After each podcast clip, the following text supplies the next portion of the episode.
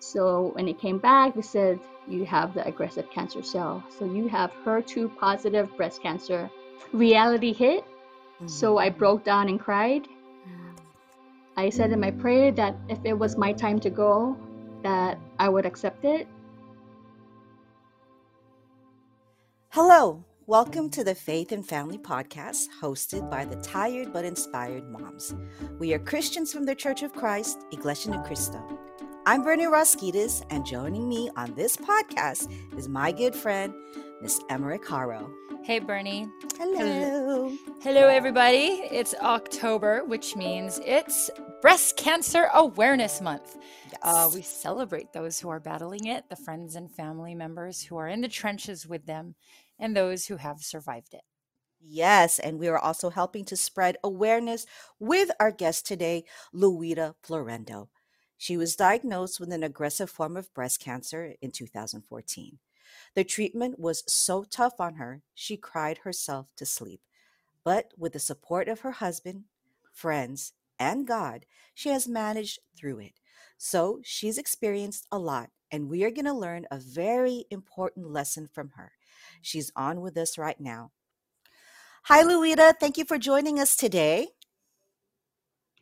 Hi, Bernie. Hi, Emmerich. Hello. Glad to be here in this podcast show. Thank you for joining us. Yes. Uh, tell us how you found out that something was wrong. Let's see, started back in April 2014. I had my first mammogram at the age of 42. I was turning 43 in a couple months. Uh, when the results came back from the mammogram, the doctor said that I had some calcifications or white spots in my mammogram. So Mhm. they said, we need to check if you have any cancer cells. So they said, let's do a biopsy. So I did a biopsy and they said it came out negative. But they said, just to make sure, let's do a lumpectomy, which is um, a surgery to get some breast tissue sample. Okay. And after that first lumpectomy, they found a speck of cancer cells. It was like in the milligram, it was like super tiny, but they caught it early. So I was thankful for that. Oh, And then they said, you know what, let's do a second lumpectomy just to make sure that it hasn't gone to the lymph nodes. So the results came back and it was negative. So that was good. Mhm. But they said the next step is we need to take it to the tumor board to see if you have the aggressive cancer cell. So when it came back, they said you have the aggressive cancer cell. So you have HER2 positive breast cancer. So that was in August 2014. And they said you need to do chemotherapy next week. So Wow. when you got when you did the mammogram, it came out negative, right? And then they said, let's just double check. Is that they they didn't? Is that how it went? Actually, um, when they looked at the results of the mammogram, they just saw saw white just a- spots. Okay, the Oh. tiny. Okay, Right. And then because I never had any mammogram before that, so this they was your first one. very first one, so they had nothing to compare it to. So they said we need to check it out. Wow. Wow. So it's really important to have a mammogram, right? Yes. And Yes. yeah, early detection is key. Yes. Oh man. Um, and uh, and when do they recommend uh, starting at at what age? I was at the time um I turned 43. Okay. So, Yes. um, your fir- very first mammogram, and then that was in April, and then four months you were you had to start going through chemotherapy. Um, tell us what was going through your mind from the moment that you found out something was wrong, right? Because it's just a routine procedure. Everyone says Right. get a mammogram, uh, you Mhm. know, and and you get one thinking it's just going to be routine, and uh, you find out something is wrong and and in four short months you're going through chemotherapy so like how how did you process that in your brain Let's see. For the first reaction, I was um reality hit. So Mhm. I broke down and cried. Mm. And then at the time, I was the only one working. My husband was laid off at Mhm. the time. Wow. So I was thinking, how are we going to pay the bills? Right. How are we Mm. going to survive? Right.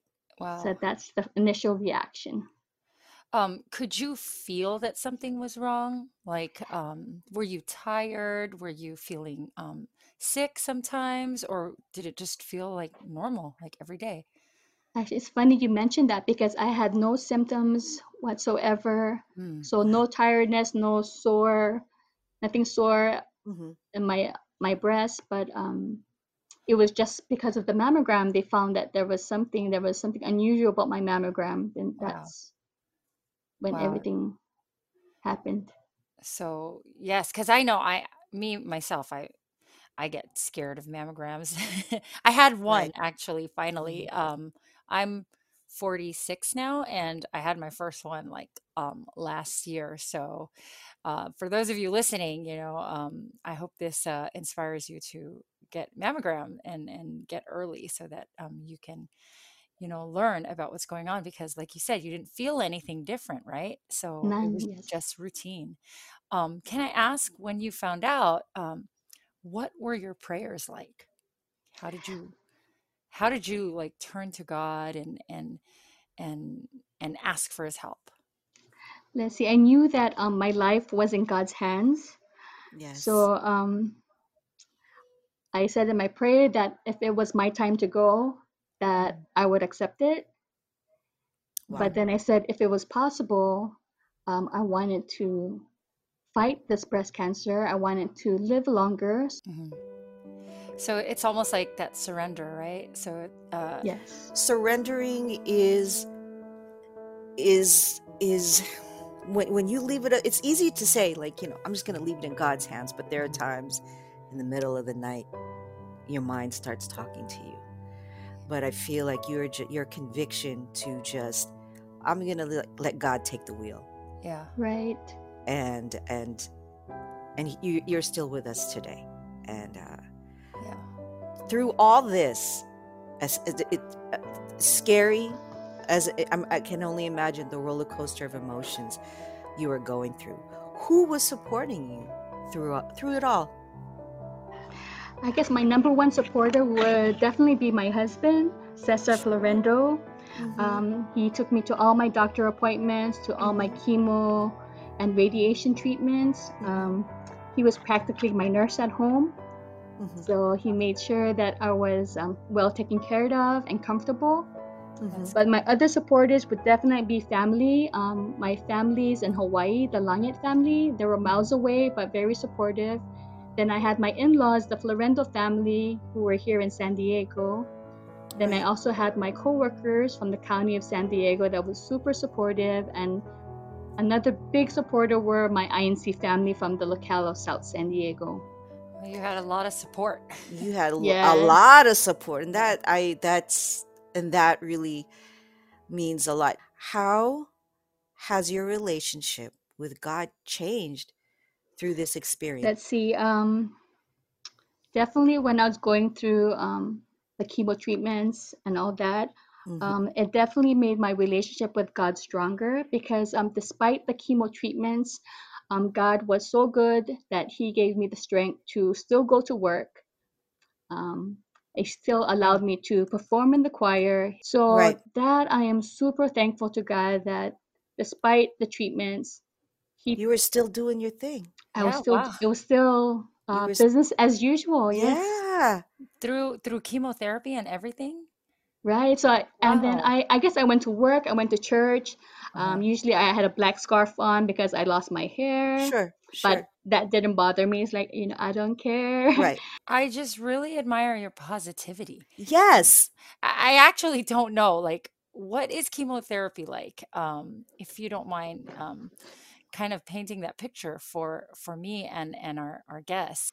Let's see, with chemotherapy, um, I'd be fine. Um, it, like I would do it on Friday, but then I would be um super hyper and talkative per my husband on Saturday, and Sunday, and then on Monday and Tuesday would be my down day. It's like I can't go to Mhm. work, I can't do anything. Uh-huh. So, uh, and then I guess the hardest part about the chemotherapy was um like when you eat food, it tastes like metal, like you're eating pennies. yeah Oh, wow. Yeah, so it was hard to find something that your mouth, your taste buds could accept. Uh-huh. So Mhm. that was the hardest thing. And then um, That's the one where one day I was like super hungry, but I couldn't eat anything, and that's when I cried Wow. myself to sleep. Oh. That I can only I yeah. You're just like that piece of chicken looks delicious. It tastes like it Yeah, tastes like a bag of pennies. Right. No. I know you take away my sense of taste, and I don't know how I'm going to continue. Yeah. so, uh, okay, that that that's a that's a lot to go through. Um, what would what's some advice you'd have for someone who's going through that? Like, how how did you find your strength? Let's see, pretty much um like having God as your backbone was a big, big help.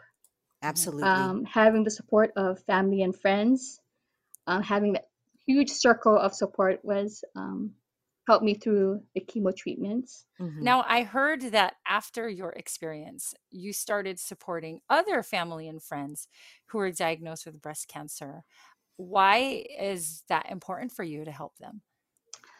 Let's see. Um, when it comes to um, my experience with, with uh, breast cancer, I definitely wanted to be open to anyone who was experiencing the same thing or someone who knew someone that was um, going through breast cancer because I wanted to like ease their anxiety, kind of give them an idea of what they're gonna go through or um, some of the good and bad things that um, they'll experience during the chemo treatments.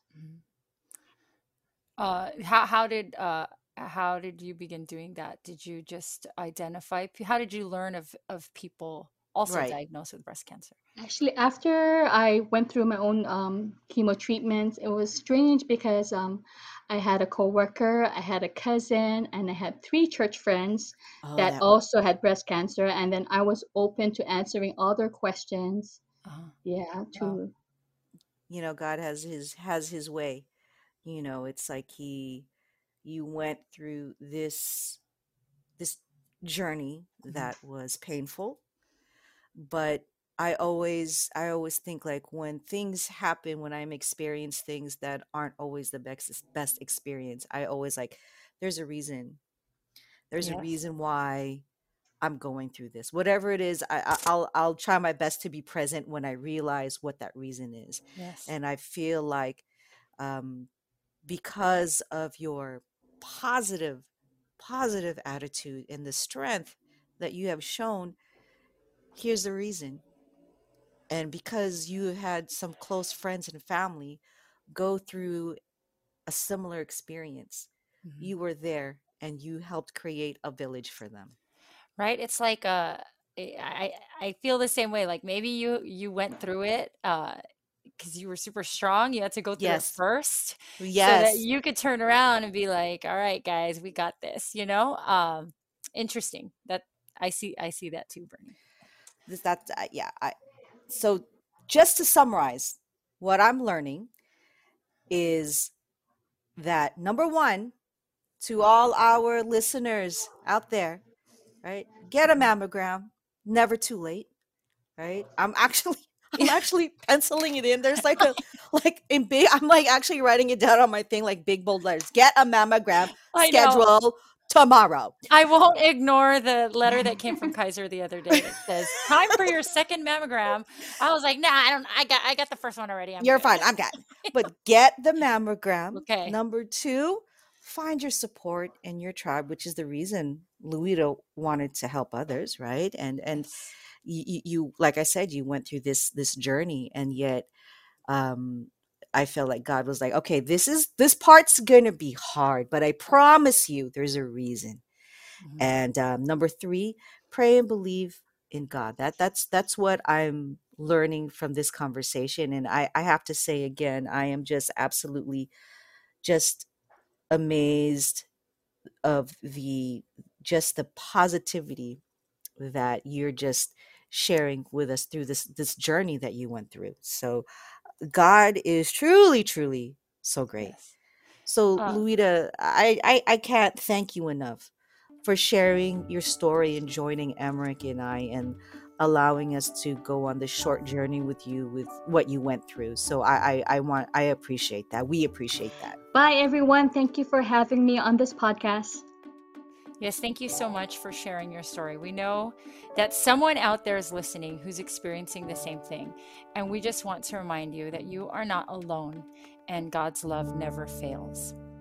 Absolutely. So thank you, Luida, for joining us. Emerick, as usual, mm-hmm. thank you always for being my awesome co host. So it. thank you for listening to this episode of Faith and Family. And if you enjoy listening to us talk, laugh, cry, build each other up, you can download more on Google Podcast, iHeartRadio, and Apple Podcasts under Faith and Family. And as always, please, please, please, please, please leave us a review or just say hi. Other than that, please take care and stay safe. We'll see you next time.